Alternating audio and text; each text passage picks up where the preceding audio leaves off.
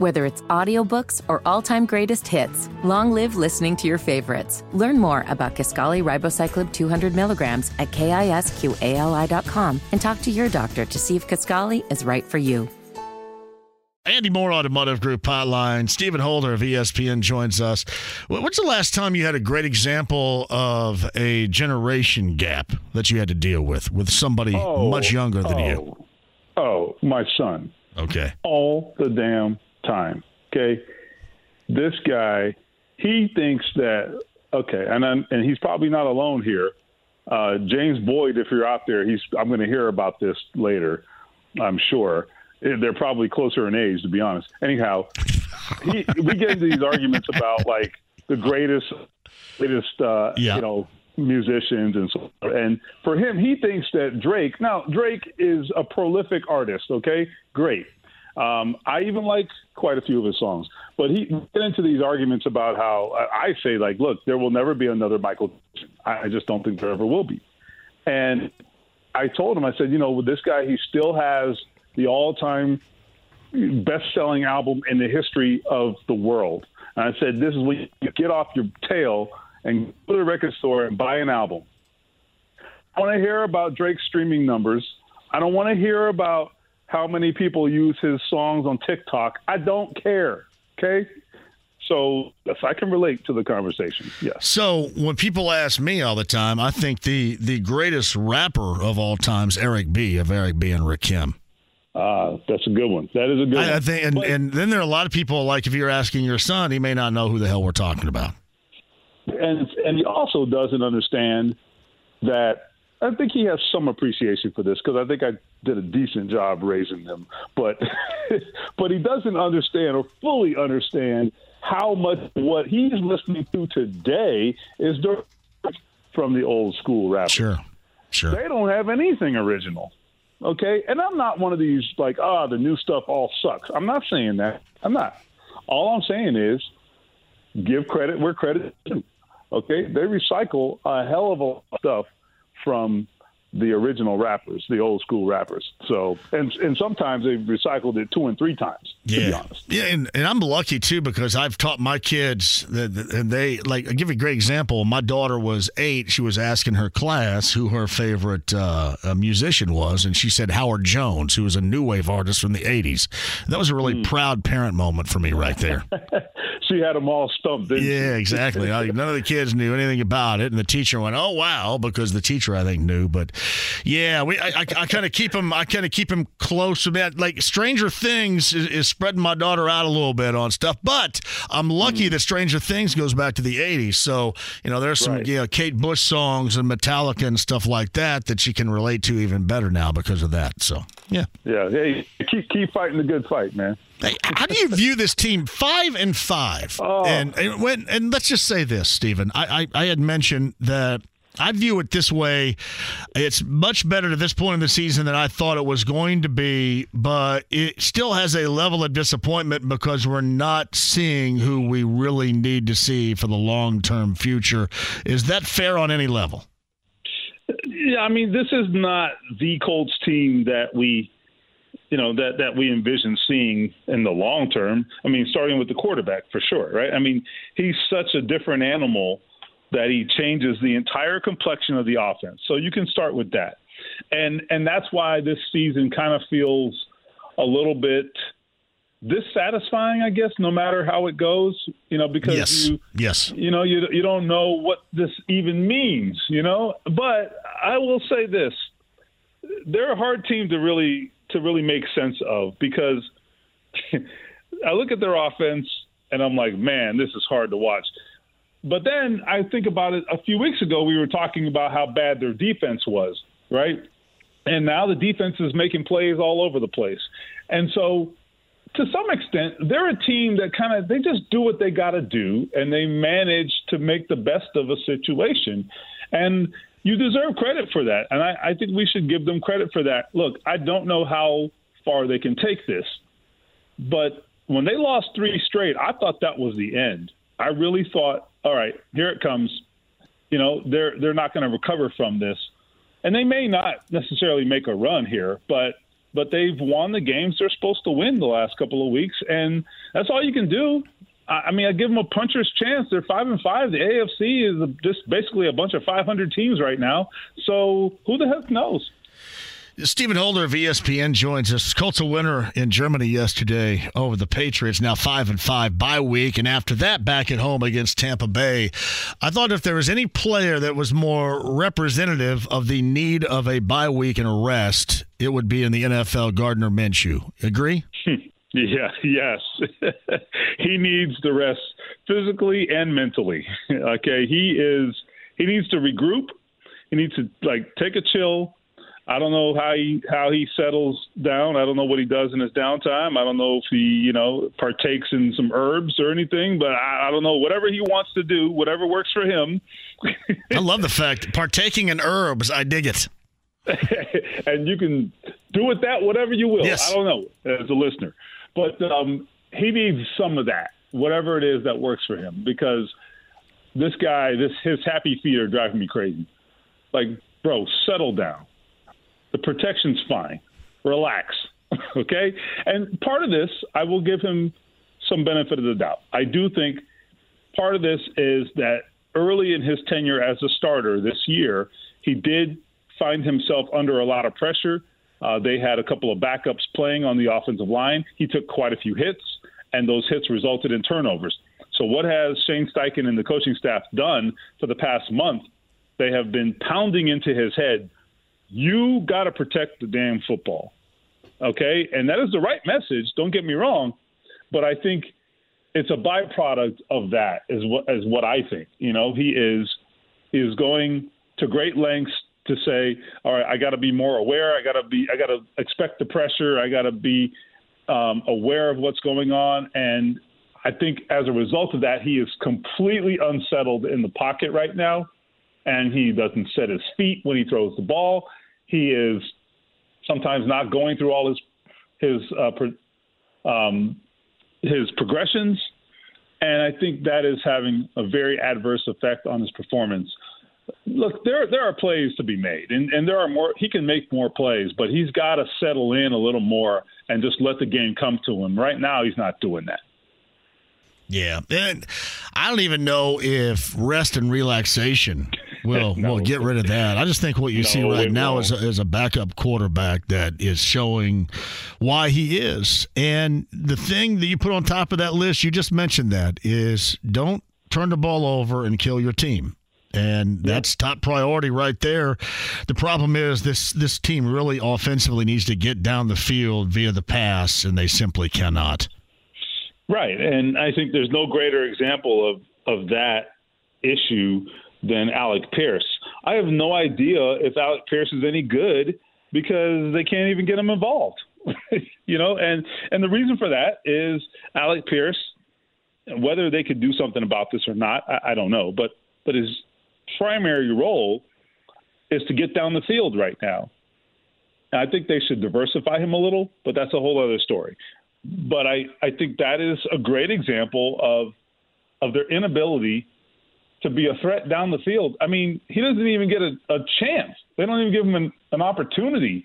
Again, I have no idea if he's any good because there hasn't been any any way of demonstrating that he is or is not. So anyway, so I, I, I don't mean to get onto a different subject. I'm not talking about Pierce. I'm talking about the quarterback and the offense generally. I, I couldn't agree more. They have to stretch the field to some extent. And you know, if you look at the the one big play they had yesterday, the the sort of YOLO throw to Josh Downs at the end that got that big first down. I mean, that was not the play that was drawn up. That was just backyard football. The play breaks down. Minshew starts getting uh, nervous and starts leaving the pocket, and Josh Downs just makes something out of nothing, um, and goes and and basically dives to catch this heave of Gardner Minshew. So while that is a big play, I don't count that among the passes that you're talking about and the kinds of plays you're you're talking about because that wasn't the designed play. That was just all right. We're in trouble. Make a play. So that's not you know happening within the structure of the offense. What they need are you know, some shot plays down the field where they go through the progressions and take that shot and let the play develop, let the trust the protection, et cetera, all of those things. You know, so anyway, um, we'll see how it goes. But but that that does have to happen at some point. Otherwise, this is the kind of game they're going to have to play: is run the ball, run the ball, you know, three yards in a cloud of dust, and and hope that hope their defense can hold on. That's a tough, tough way to go. Says Stephen Holder of ESPN talking Colts. Colts five and five hit the bye week this week. Tampa Bay on the other side, back at Lucas Oil Stadium. Stevens on the Andy Moore Automotive Group hotline. So that question regarding Alec Pierce was asked to me, and I I basically responded with, if you're going to gauge it right now as far as him being a bust, you would have to suggest yes. While I also said that, you know, look what he's had to deal with. However, I kind of look at it right now too and when somebody said you don't have enough footballs to get it to everybody, Shane Steichen's this offensive guy, and to get one target to Pierce and then Pittman had 12, if you thought that he was the least bit usable right now, could you not find him a little bit more of an opportunity? Would you not try? That maybe is what concerns me more than anything about where Alec Pierce is right now with some of those questions looming. No, all that's fair. I, I think the hard part about this is that we can't necessarily say any of that for sure. I, I don't know. I, I do wonder whether they're making a more concerted effort to get him involved, and, and maybe the quarterback's just not – getting him the ball. I, I wonder that, I, but I don't know. I, I don't know if that's the, the case. Um, I'm going to take a little bit of a look at it on the film this week just because we have some time. You know, sometimes there's just not enough time to kind of dig into that deep enough. But but I'm I'm curious to see. I mean, he's he's playing a lot of snaps and just not getting any looks, and and that's just really strange. I, I do think there is a comfort level certainly uh, with Gardner Minshew and and uh, Michael Pittman. There's no question about that. Uh, but I think the reason for that is because he's running those routes that Minshew's comfortable throwing. You know, he's running a lot of underneath stuff. Um, uh, the the routes that that Pittman is getting targeted on, they're mostly not intermediate routes. They're mostly shorter routes. You know, and if you look at Pittman's numbers this year in terms of the, the yards per catch, yards per target, you know, they're not great. Uh, but again, not his fault, I don't think. And so I, I do think all of it kind of goes back to uh, how they're executing the offense right now. And, you know, is Shane Steichen maybe tailoring the offense to to what he's got at quarterback to some extent, you know? And, and I don't know how much I can judge Shane Steichen in under these circumstances because he may be, you know, I think coaching to his quarterback I think if you look at last week's game in Carolina, for example, I thought there were times in that game where Shane Steichen was just, I just, I thought like alarmingly conservative. And I'm like, this is the guy who I thought earlier in the season was like some kind of cowboy to some extent. You know, I was like, dude, wh- why are you throwing the ball 50 times? What are you doing? And and that same guy now has gone the other way and is like, all right, listen, we're going to throw the ball only as much as we need to. I mean, they have almost perfect balance run to pass right now. You know, these last couple games. I mean, that's just not something I ever envisioned from Shane Steichen, even with Jonathan Taylor. So I, I think there's a recognition there that maybe that's what they got to do. Look, we saw this. We've seen this before. We saw this with Frank Reich and Carson Wentz toward the end of 2021 Frank Reich was definitely a, a, a guy who loved to throw the football too. And what did he do then? He just said, "All right, we're going to hand it off, and we're just going to run until we can't run anymore." so sometimes coaches get out of character based on the personnel, and that could be what's happening. Uh, Stephen Holder with us. Are we watching the final games for Shaquille Leonard in a Colts uniform? All right, so everyone knows. I mean, we talked about this, I believe, you and I at yes. length last week. Yeah. And I've I've been very much uh, of the opinion, like, all right, give it time. Let's see. There's no there's no harm in letting it play out, right? And and uh, even while acknowledging that he hasn't played great, like that's that is totally fine. Like both things can be true, right? Now, all of that being said, I thought yesterday was a huge step backwards that was a bad game. That that was as bad as I've ever seen him play. And I don't know where you go from here. I mean, that that that was bad. That was as bad as anything I saw from him while he was still dealing with his injury. And and if that's where he's at, then I don't know where this thing goes, man. That was that was a tough, tough, tough to watch. And all I can do is say, you know, it, it makes me sad. I mean, you know, I, I remember being uh, there in week two in Washington with Shaq on the road in his second game um, in, in 2018.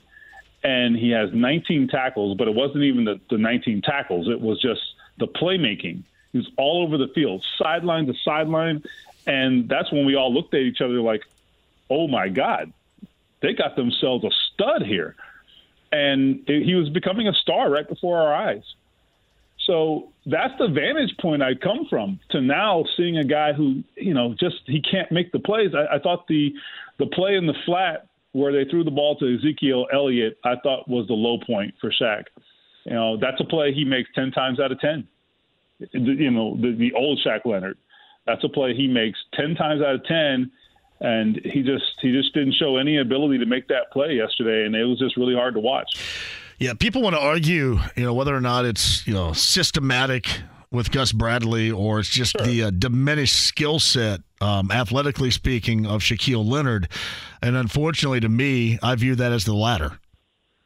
Yeah, I mean, I think there is there is a component where the scheme is is a part of his struggles. That is true, but but when he is in space, and, and so let me let me back up. So like he's he's not playing in space as much now, right? Because he is having to confront a lot more blockers.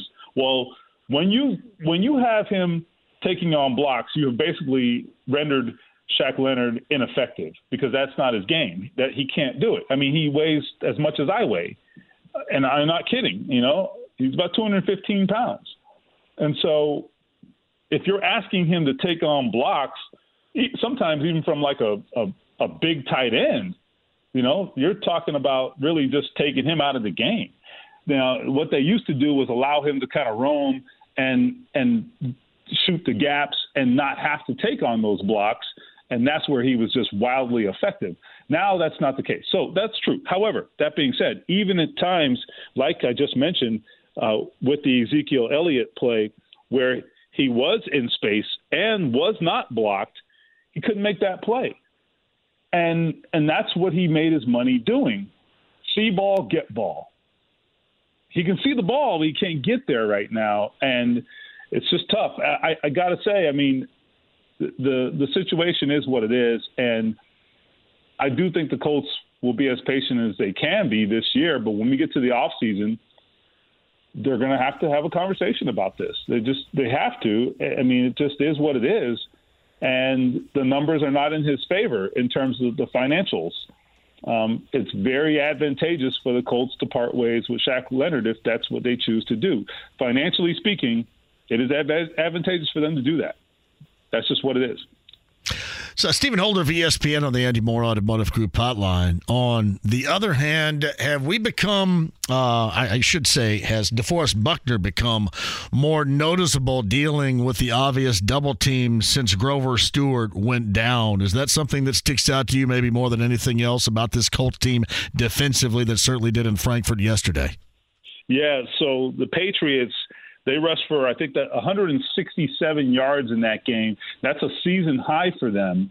And I thought there were way too many chunk yardage, too too much chunk yardage in the running game. That cannot happen. I mean, if you're going to have a team that is that anemic when it comes to throwing the football, yeah. then you should not allow them to run it because that's all they can do. Like that team, that passing offense is garbage. I mean, absolute burning, hot, stinking garbage. The Patriots, okay? And so you know that coming in. You see the tape. We've all seen it. And so to allow them to, to really have a big game on the ground, I was disappointed by that because that shouldn't happen when that's all they got. That's all they got, you know? So, I mean, let's flip it over with the Colts. I mean, they didn't have much of a they didn't have much of a passing offense yesterday. And so what happened in their running game? The Patriots said, "No, you're not running the ball on us," and they they really couldn't for the most part, you know. So the Colts could not duplicate that on their end defensively. And I do think, to your original point, I do think yes, a lot of that is a product of Grover Stewart not being in there. He is the engine that makes that run defense work. I know I talk a lot about DeForest Buckner. Everybody talks about DeForest Buckner, and we should talk about DeForest Buckner. He is excellent.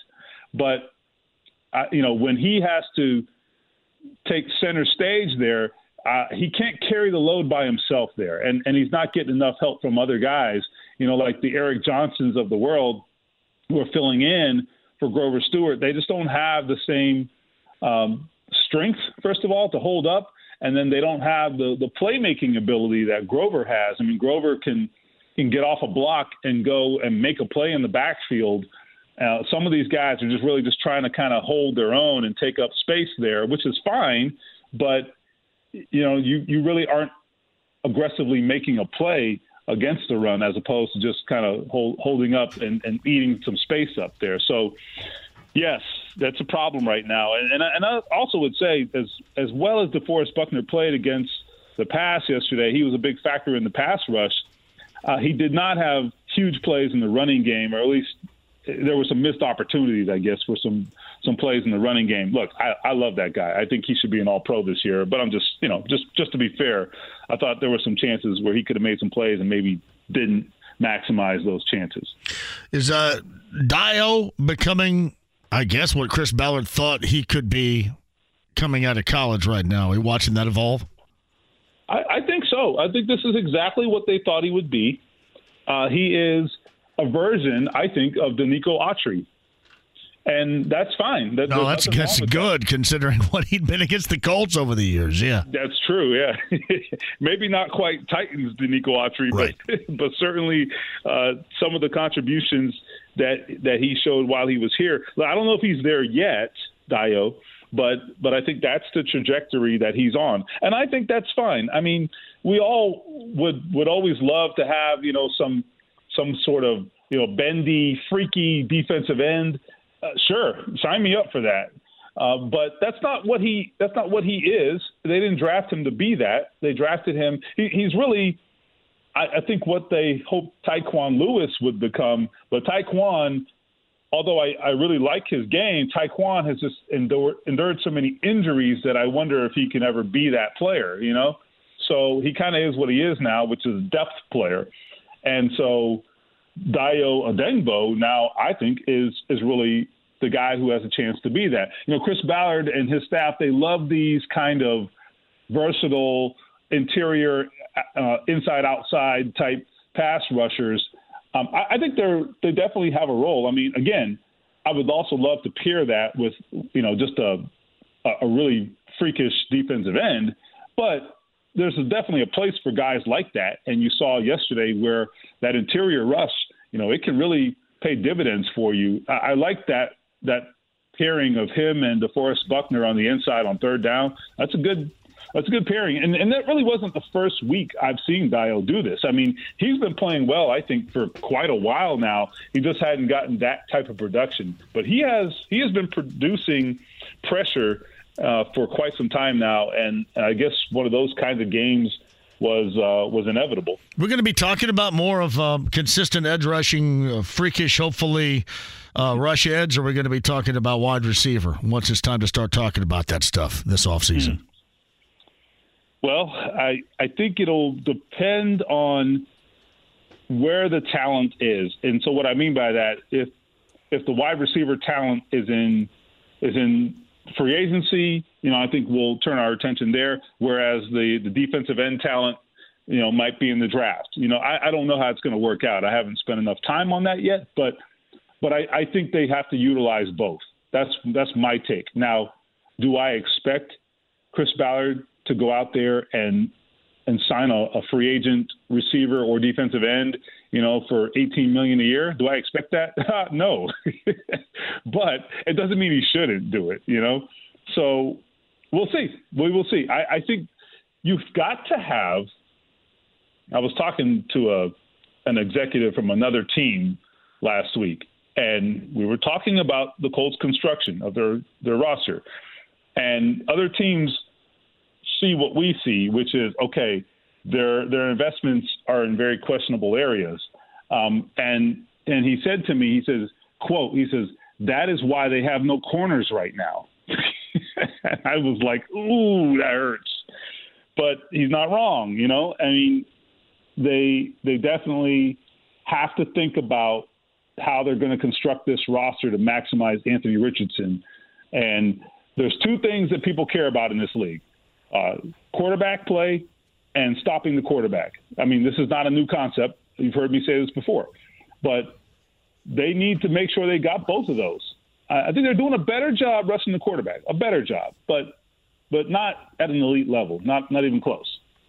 Stephen Holder of ESPN and ESPN.com on the Andy Moore Automotive Group hotline. Appreciate you and uh, have a great week off. And uh, I guess we'll reconvene next week and talk up that Tampa Bay matchup a, a week yeah. from this Sunday, man. I appreciate you.